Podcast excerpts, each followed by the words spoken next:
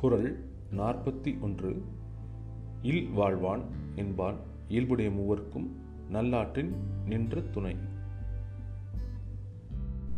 விளக்கம் இல் வாழ்க்கை அதாவது குடும்ப வாழ்க்கையில் இயல்பாக அமையும் மூன்று உறவுகள்.